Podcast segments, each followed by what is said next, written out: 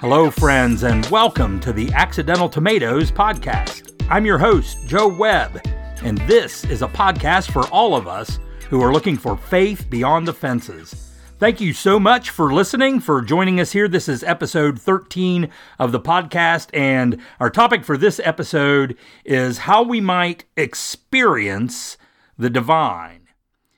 So, I'm as I'm recording this episode, we're now um, just over a month into our kind of collective widespread quarantine during the COVID 19 outbreak. So it's, um, it's the middle of April. And, and for me personally, this is a time when I am usually kind of shaking off the cabin fever from wintertime and starting to spend a lot of time in the outdoors and particularly um, in the mountains of West Virginia. As I've mentioned before here, I'm, I'm from West Virginia. I'm a native of West Virginia. And I don't know how much you might know about West Virginia if you don't live here, but you're probably aware that we have a lot of mountains, right? In fact, we're pretty much smack in the center of the Appalachian mountain chain that stretches from eastern Canada in the north all the way down into Georgia at the southernmost points. The Appalachians actually are the oldest mountains in the world. And so that also means that our mountains hold a lot of significance as far as both natural history and cultural history as well. And so, even though the part of West Virginia where I live, which is on the western side of the state next to the Ohio River, we, we don't have mountains here really. We're, we're more in the foothills area. But our mountains are not far away from me. So within about a three hour drive to the east i can be in the heart of some really beautiful high elevation country.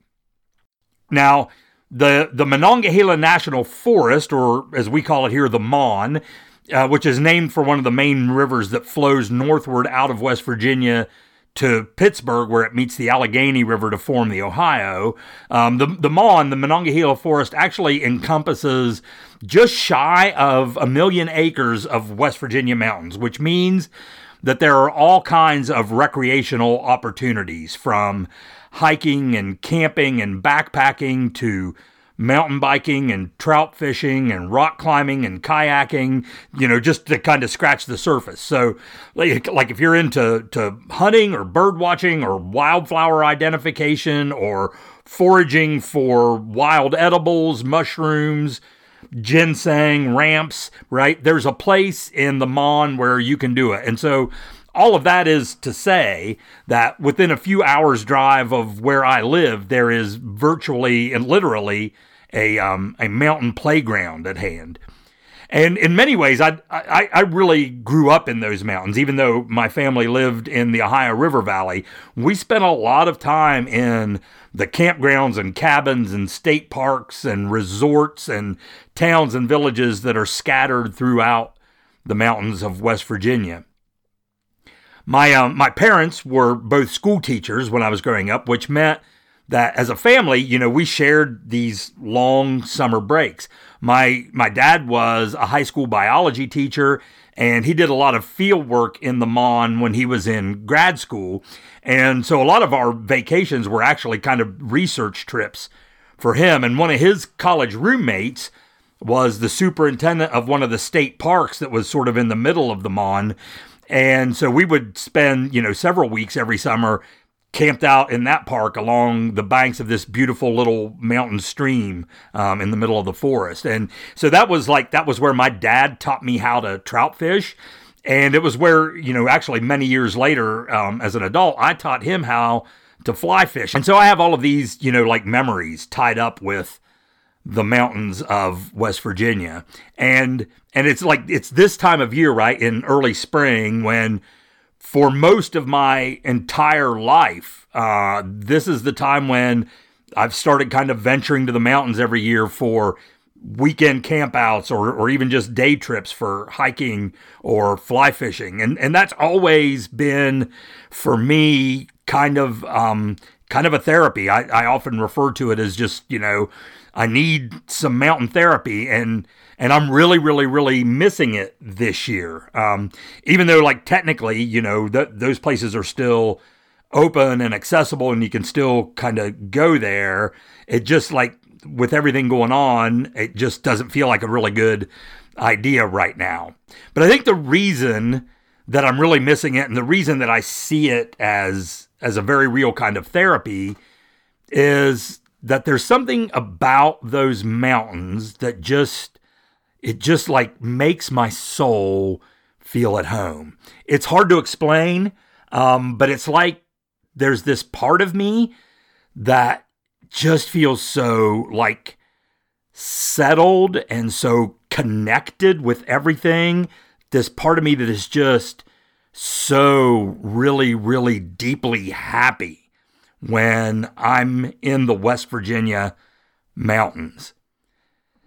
And and that's a that's a feeling I don't get anywhere else. I've been to some really beautiful places in the world. I've been to Montana and Yellowstone and Colorado, and those places are breathtakingly beautiful. And I love visiting those places. But nothing feels like just like home the way that the mountains of West Virginia do for me. And and what I've come to understand about that at what is really mostly a subconscious level, but it it kind of manages to somehow seep into my conscious thoughts from time to time is that it's a place where, for whatever reason, I, I'm able to experience an almost tangible closeness to the divine. Right? For for me, it's one of those places that like the ancient Celts had these places that they called thin places, right? And and it's where they believe that that that heaven and earth meet, where where heaven and earth almost touch, where the realms of reality as we know it and experience it and the reality beyond reality come so close together that you can almost reach through one and into the other. In fact, I had this really weird sensation. Um, last fall, I was visiting the Holy Land in Israel with um, a large group of my colleagues, and um, and we were visiting, you know, all of these holy shrines and sites and these places where Jesus and his first followers would have actually been, and where so many stories from the Bible had happened, and and lots and lots of the folks in my group were really just overwhelmed, right, with this kind of sense of um, of sacredness about all of these places. But but for for whatever reason, for the most part, I, I just kind of wasn't really feeling it. And I remember I was standing in this one spot in the old city of Jerusalem where our guide said that it would have been a place where Jesus would have actually walked, where Jesus would have actually set foot that hadn't been covered up, you know, by centuries of, you know, destruction and rebuilding and, and all of the commercializing that goes into some of those sites. And I remember I, I stood there in that spot and, and I looked down at my feet and I was expecting to have some kind of sense of something, you know, some some feeling of connectedness with Jesus in this spot or whatever. And I remember one of the first thoughts that popped into my head was it was certainly very cool, right? But it did not top the sense of the divine I get when I'm on my favorite trout stream in Tucker County, West Virginia. Now, I don't say all of this to be, you know, like a tourism commercial for my home state, although I do hope you'll visit sometime if you've never been. Um, I'd love to show you around sometime. But but what actually got me thinking about this whole thing was um, was something I wrote in my blog this week over on joewebwrites.com about Easter and resurrection and how if we're paying attention, we can find sacredness, not so much in the things that we think of as, you know, like supernatural events, but actually in some of the most ordinary things in the material world. And it's and it's more than just like seeing pretty places or seeing pretty things too, right? Because I've I've taken people who have never been to our mountains to some of our like scenic overlooks where you can get these broad vistas on a clear day. You can just see for miles and miles and miles. Or we'll go you know deep into a forest that's full of lush green plants and towering trees and trickling brooks and colorful wildflowers. And and and folks will just be kind of stunned by the the visual beauty of it all. And, and nine times out of ten, I guarantee you, they'll say something like, "How can you look at this and not believe in God, or how can you see this and and not believe that there's a God that created it?" And and I get it, right? I get it. That that kind of visual beauty can certainly spark our experience of or our or our sense that there is something beyond ourselves. But but for me, it's it's never been about just seeing it. It's never been just about the views and the vistas and and the visual splendor, right? The visual beauty of it. For me, it's always been about experiencing it. It's about being in it. It's it's it's about becoming a part of it. You know, and so so for me it started like as as a little boy, you know, splashing around in a stream barefoot, you know, catching crawdads and salamanders, you know, skipping rocks across ponds, climbing trees, sleeping in a tent, roasting hot dogs and marshmallows around a campfire, all of that stuff, you know, was where it began. And then as I got older, it became, you know, long hikes on narrow trails in in towering forests. It became wading in trout streams with a fishing pole in my hands and a vest full of bait and lures and and eventually graduating to to fly rods and learning to observe what insects were flying around that that trout might want to eat so that I could imitate them with various concoctions of fur and feather it it became you know putting a pack on my back and walking a few miles and spending nights in a hammock in a secluded spot you know a long ways away from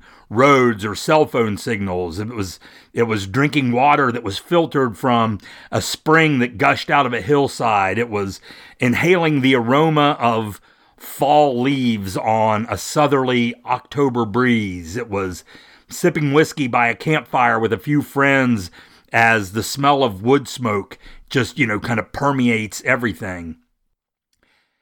And sometimes it became just, you know, sitting quietly somewhere for hours at a time, taking it all in with all of my senses and and and maybe even kind of I don't know praying perhaps in in a language that I didn't really even know. I think I think we're sometimes too quick to try to intellectualize our experiences of of God or or the divine, whatever name you might want to give to that. Um, I think we're too quick to try to to explain it in some way that makes sense of it in the the very limited realm of language.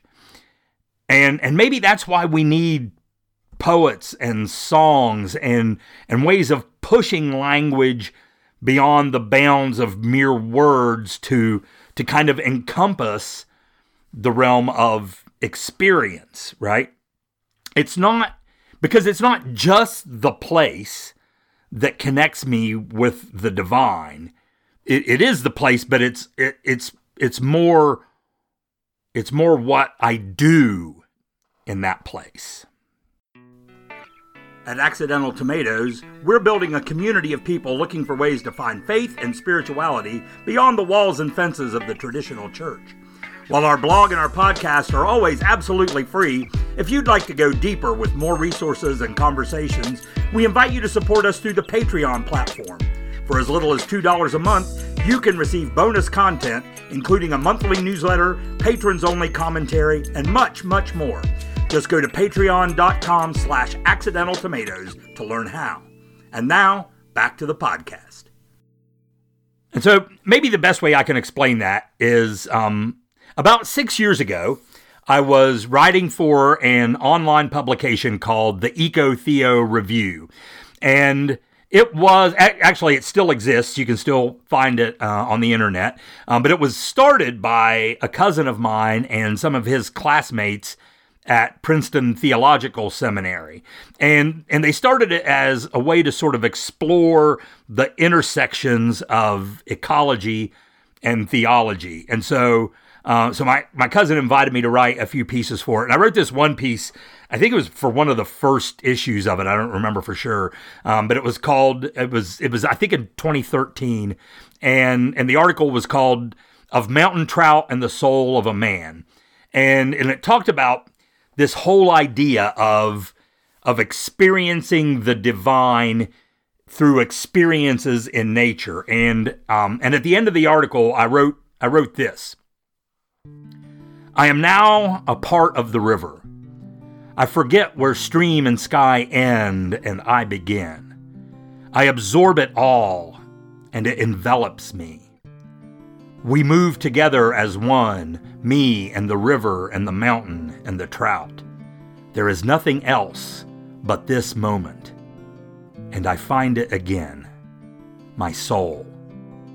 I know it has never left that it never stays behind just to await my return, but it is in this here and now that it rises up and reminds me who I am. It is not the mere sight of this place and its beauty that proves its creator. That implies a standing apart from it, a detachment, a looking at it as something that is other, that is outside oneself and separate and different. No. It is this moment when all the world and all of creation is inexorably focused in this breath, in this heartbeat.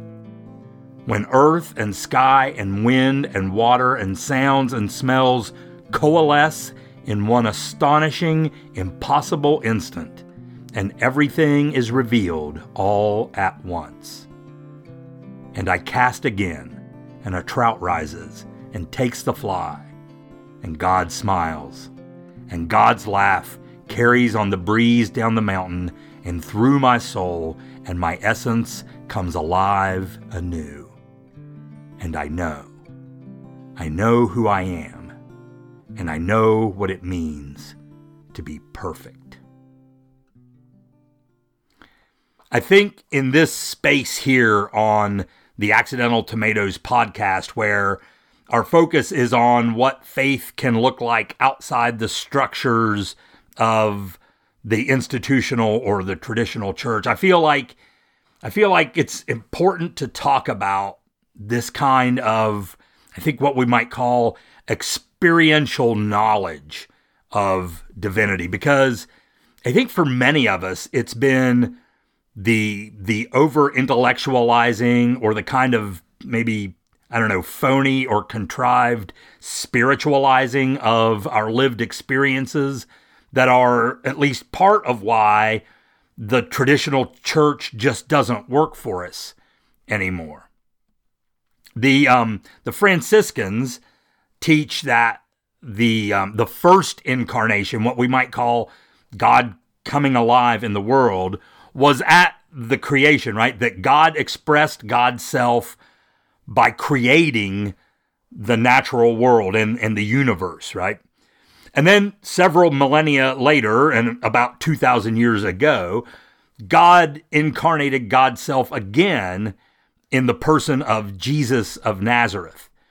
And in, in both of those cases, what God is showing off, what God is bringing alive in the world is love and, and not not just love as a personal sentiment or as an emotional transaction, but love as a power and an energy that creates and connects and fuels everything that is.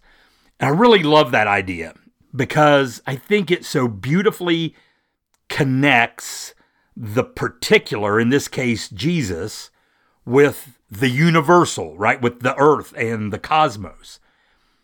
And I think I think that's what happens to us whenever we have those kinds of divine experiences in our lives in the midst of the ordinary, right? We just know somehow that we're part of something that's much more than ourselves.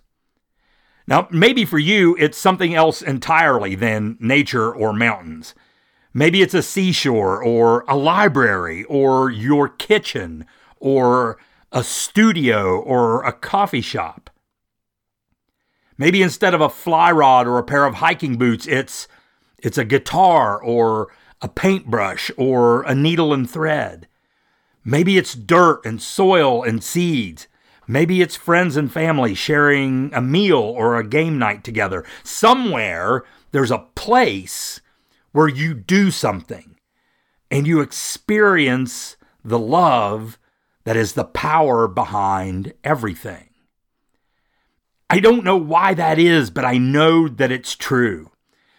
Maybe it's because whoever or whatever God is is less supernatural than supremely natural, ultimately natural. Maybe we're somehow connecting to a deeper reality beyond what our senses can perceive through the very deep work of our senses working at their very highest levels. Maybe that's the difference between knowing about God in the way that we often do in our religious practices and actually knowing God.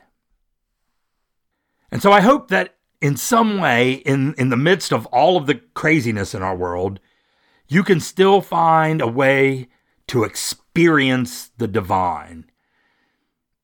And that experience of the divine can shape you into a person who connects more and more and more deeply with the love that creates and sustains everything.